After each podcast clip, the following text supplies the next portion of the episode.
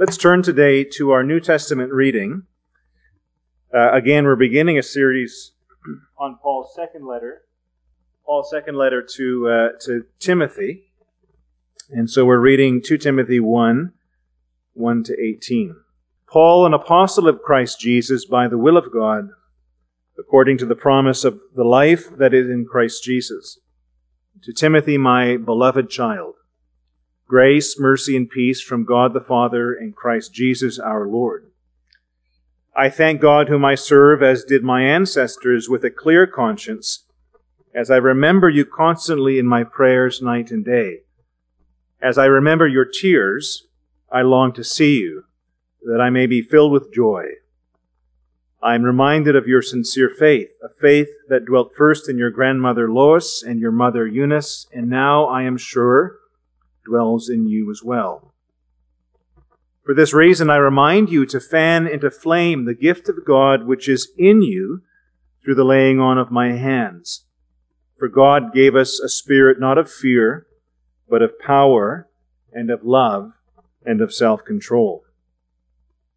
Therefore, Timothy, do not be ashamed of the testimony about our Lord, nor of me his prisoner, but share in suffering for the gospel by the power of God, who saved us and called us to a holy calling, not because of our works, but because of his own purpose and grace, which he gave us in Christ Jesus before the ages began, and which now has been manifested through the appearing of our Savior Christ Jesus, who abolished death and brought life and immortality to light through the gospel for which I was appointed a preacher and apostle and teacher, which is why I suffer as I do.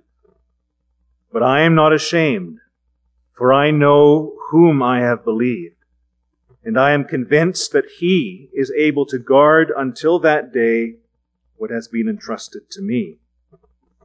Follow the pattern of the sound words that you have heard from me in the faith and love that are in Christ Jesus by the Holy Spirit who dwells within us. Timothy, guard the good deposit entrusted to you. You are aware that all who are in Asia turned away from me, among whom are Phygelus and Hermogenes. May the Lord grant mercy to the household of Onesiphorus, for he often refreshed me, and he was not ashamed of my chains. But when he arrived in Rome, he searched for me earnestly and he found me. May the Lord grant him to find mercy from the Lord on that day. And you well know all the service he rendered at Ephesus. This is the word of the Lord. Well, we're beginning today, as I mentioned, a, a new series over the next four weeks, looking at Paul's second epistle to Timothy. And I really, truly hope that this will be just the beginning for us as a church and that we'll keep coming back to this uh, very important letter. Of all of Paul's letters, this one seems to me the most intimate and the most tender. And uh, there are a couple things going on here that I need to share with you that set the context for this second epistle. The first is this that Paul knows that he's at the end of his life. He says in chapter 4, verse 6, that the time of my departure has come. Paul is in a Roman prison, and his death sentence is drawing near. You've probably heard the phrase a swan song. In Greek legend, it was told that at the end of a swan's life, it would sing a beautiful song, just like Emilia in, uh, in um, Othello. She's Desdem- uh, Desdemona's uh, servant. When she dies, she says, I will play the swan and I will die in music. And so these are the last words ever recorded by the Apostle Paul. And as he sees his death just months away, perhaps, he warbles out this beautiful letter. The second thing is Paul's deep affection for Timothy. In Acts chapter 16, we learn that Paul met Timothy on his second missionary journey while he was in Lystra. And uh, Timothy, we read, was already a disciple when he met Paul, but Paul was so taken by the authenticity of this young man that he immediately asks Timothy to join him and to travel with him on his, uh, his missionary journeys. And Paul's affection for Timothy only grows by leaps and bounds. You recall his letter to the Philippians and what Paul says. He says, I have no one else like him. Everyone else seeks their own. They look out for their own interests, not Christ's, but Timothy. Timothy has proved himself. And he labors for the gospel with me just like a son would work with his father. And that fatherly affection, it deepens as the years go on. And that in his letter now, as you read in chapter 1, he addresses Timothy very tenderly My beloved son. There are several reasons for Paul writing this letter, but one of them, certainly, is that Paul misses his son. In his first letter to Timothy, Paul wrote, I hope to come to you shortly. But Paul knows now that that's not going to happen. He has Luke with him, but still he misses Timothy sorely. You'll notice in verse 4 of chapter 1 that Paul wants to see Timothy so much because Paul wants to be filled with joy just in seeing his child. I long to see you, he says, so that I may be filled with joy. When Chrysostom, when he comments on this verse, he notes the intensity of Paul's love for Timothy. He says, Note now how intensely Paul loves his son. And the Greek word that Paul uses, or that Chrysostom uses for intensity, is this word Manion. It's the same word that Festus uses to describe Paul when he says, Paul, you're out of your mind. Mene, or mine, Paula. Mine, Paula. Paul, you're mad. Note, says Chrysostom, how madly Paul desires to see his son in the faith. Now, tradition tells us that Paul had placed Timothy uh, in the important city of Ephesus to be the, the bishop, the overseer, the superintendent of this important missionary endeavor, Ephesus and the cities that had surrounded Ephesus. And knowing that he can't get to Ephesus, in chapter 4, Paul urges Timothy two times to come to his side very quickly. It's true that Paul wants the parchments. It's true that Paul wants the scrolls. It's true that Paul wants the cloak that he left in Troas because he's cold in that Roman prison, and it's only going to get colder before winter comes. And this is why he says, Timothy, please come before winter time. I'm cold here. These things are true. But especially in his hour of trial, Paul wants to be near his true child in the faith. He just wants to see Timothy's face. It's not very different, is it, from our Lord? going to the most exacting and demanding trial of his life, and he just wants to be near his three closest friends. Stay near me while I go and pray yonder. Or like Aslan approaching the stone table, just wanting to be near Susan and Lucy. Well, these things, the end of his life and his affection for Timothy, they set the stage for Paul's final words to his son. And I hope again that we're going to come back to this book routinely. But what I want to do today is to look at how this chapter in particular presents us with a strange dichotomy a side of life and a side of suffering. Beginning with the first verse of chapter 1, the apostle brings into our view the definition of the gospel as a promise of life. In verse 10, Paul, he repeats this phrase. He says, Jesus, who abolished death, which is an incredible claim, by the way, he's abolished death, and he's brought to life, or brought to light, um, life and immortality through the gospel. He's brought life and immortality to light to the gospel. Now you'll notice how Paul emphasizes both of these terms today. Not only does Jesus unveil and make possible everlasting life, The state here, the Greek word refers to that not being able to be corrupted, incorruptibility, not being able to decay. Not only has Christ brought that to light, but Jesus also unveils and he makes possible life. And here Paul uses the Greek word zoe, and in this it's life in its broadest sense. Life that's physical, life that's biological, life that's spiritual, life that's immanent, and life that is transcendent. And when you think about it, it's an astonishing verse. That prior to Christ, we thought we knew what life was all about. We were kicking and we were screaming and we were laughing and we were working and we were playing. But Paul says here, we didn't know what life was all about until Christ unveiled it. We were in fact in the valley of shades. We had no understanding. But Christ now, He comes to present and to unveil to us true life. This is the life that John talks about in his gospel in chapter 1. In Him was Zoe.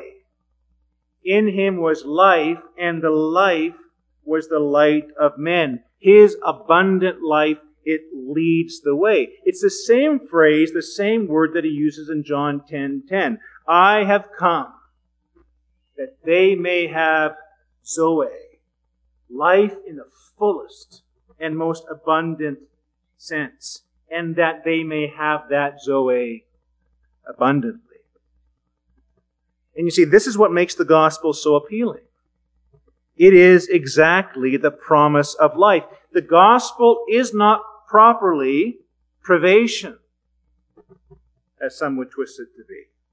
It's not properly the promise of less. It is always the promise of more. This, by the way, is what makes Chesterton so profoundly important. And reading Chesterton so necessary, I think, for the church because he states so clear, clearly that the gospel invites us into the thrilling rush of being alive. We learn through the gospel what it means to exist.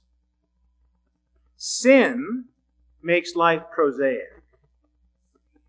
The gospel opens our life or our eyes to life itself. It shows us, in Chesterton's words from Orthodoxy, that the world is a wild and a startling place.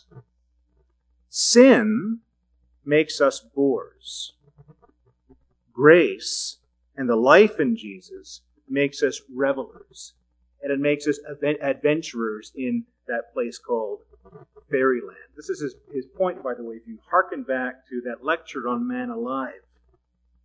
The man or the woman touched by the gospel is the holy fool who sees now that the whole universe, it is glittering and it is charged with God's life and therefore can't possibly be boring. Oh, don't you see?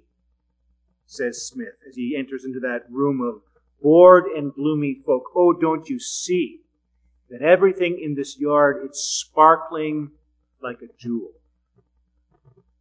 Christ, here, Paul says, has unveiled life to us.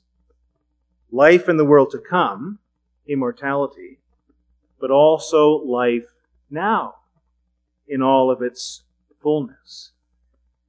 And you can see the implications now, I hope that Christians, knowing the gospel, having experienced the gospel, should burst upon the scene of this world, should burst upon the many people in our world as those who are fully alive, as those who have tasted from the secret springs of life itself, the spring of water that Jesus talked about to that woman by the well that will bubble up from within. The gospel is the message of life in of fullness and of abundance and of joy. Christ truly shows people what it means to thrive, what it means to be alive, what it means to know joy. Joy then and joy now. Immortality and life have been unveiled by the gospel. Now, I want you to notice, therefore, the dichotomy. If the gospel is to be defined by life, Why is there so much pain and so much sorrow for those who have tasted his life giving springs? One of the things you notice when reading the first chapter is the number of references to pain and to sorrow and to suffering, and not just pain and sorrow as the slings and arrows of outrageous fortune. We experience those as the common lot of humanity, but suffering that comes out of our adherence to the gospel.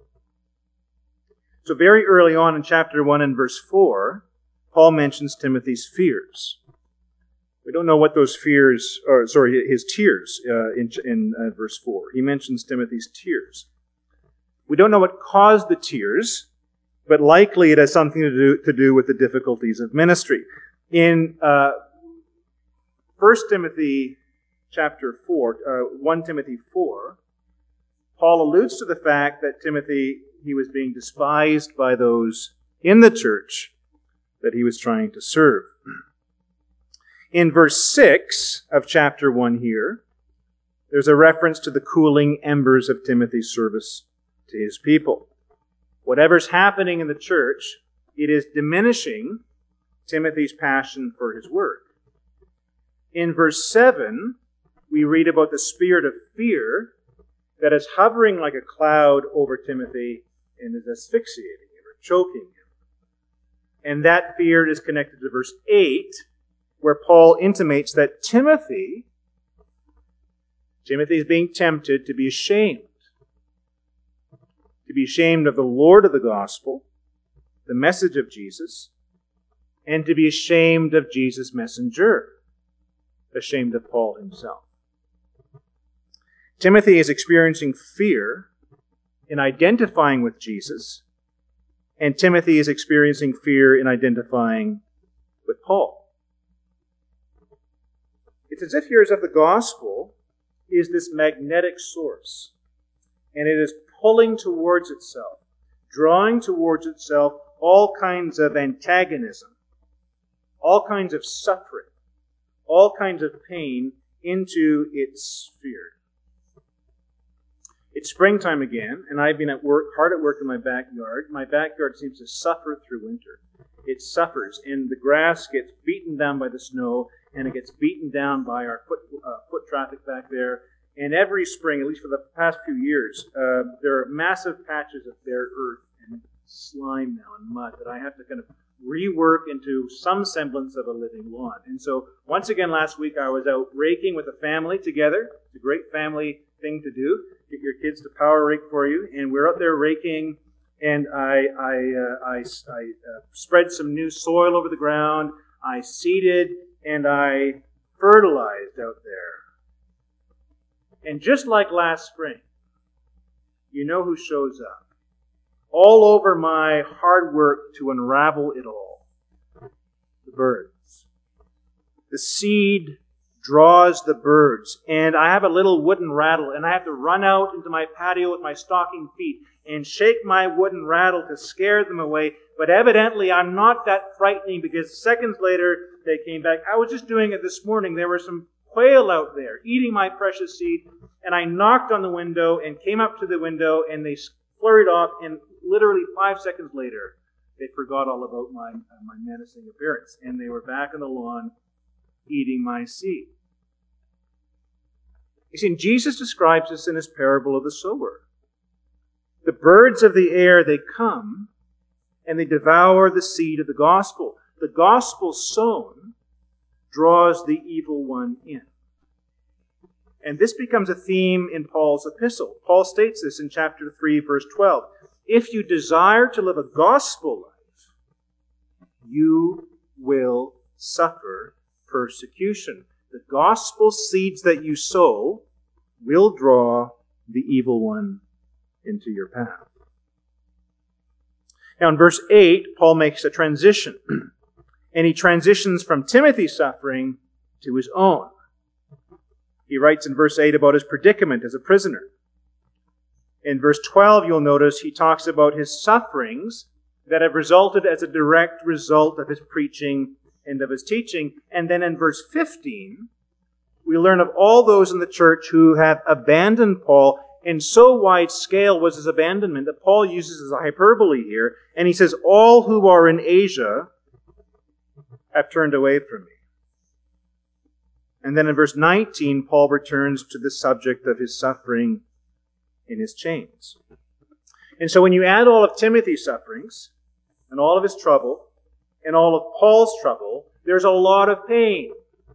And there's a lot of trouble. There's a lot of suffering in the opening chapter of this epistle. It's very honest, isn't it? To start off like this.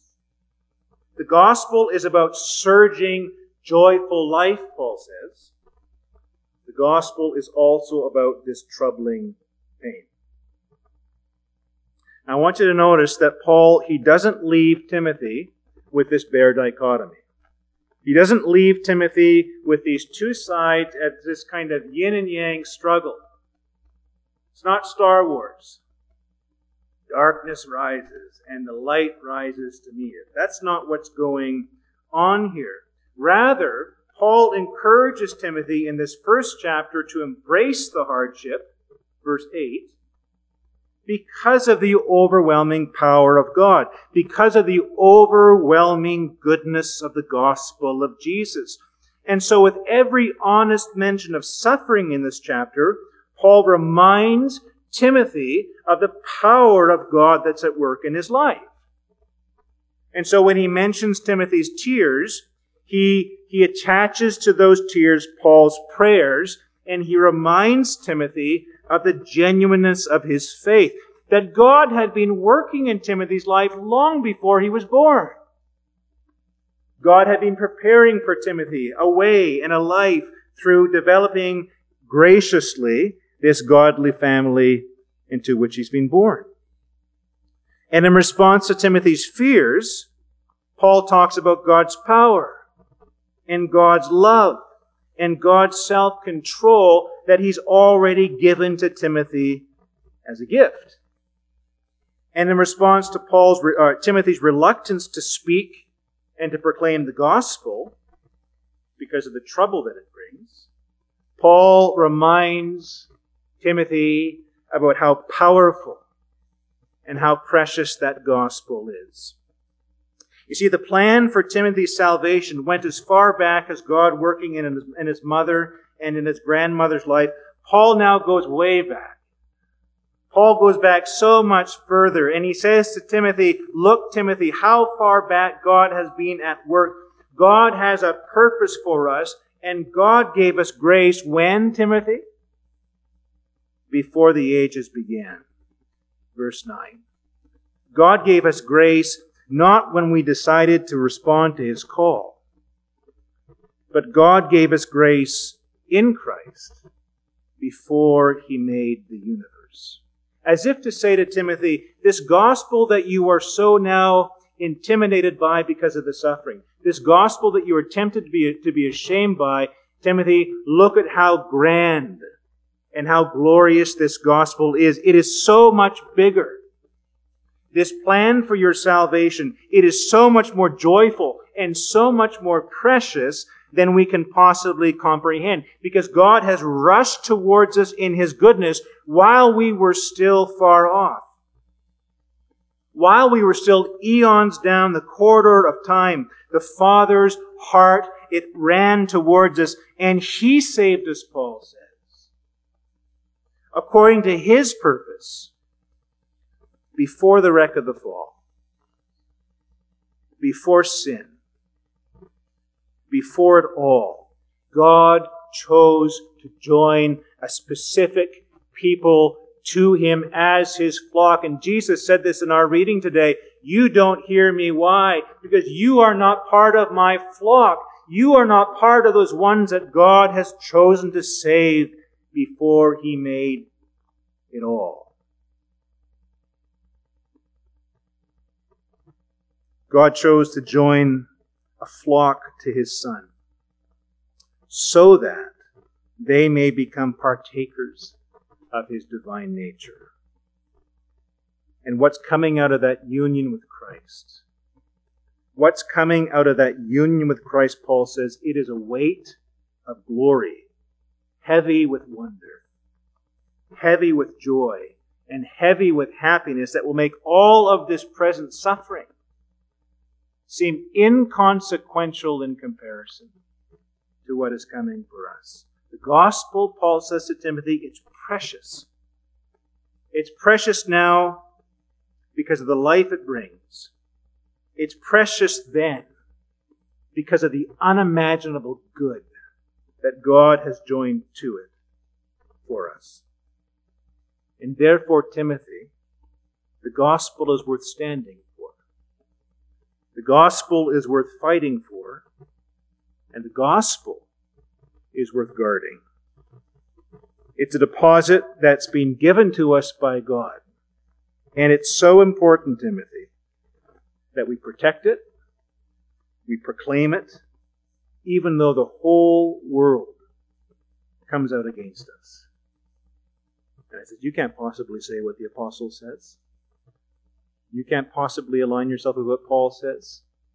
You can't possibly align yourself with what Jesus says. And they rush against us. And we stand with it. We guard it. We protect it. Because it's precious. It is the good deposit. And you see, even this guarding, even this faithful protection, is by God's grace. You'll notice in verse 12 the reason that Paul gives for continuing his hold on the proclamation of the gospel of Jesus. It's because, Paul says, not only do I know what I believe, but I know the one I believe in. I know the one that I believe in. I know him. I walk with him. I converse with him.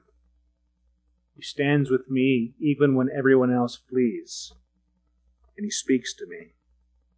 And I know, Paul says, that Christ will guard the good deposit that has been entrusted to me. Christ will protect his own gospel, Paul says.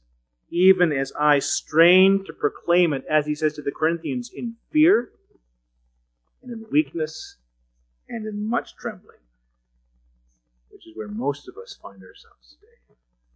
And that is a wonderful promise to hold on to. In the name of the Father, the Son, and the Holy Spirit. Amen.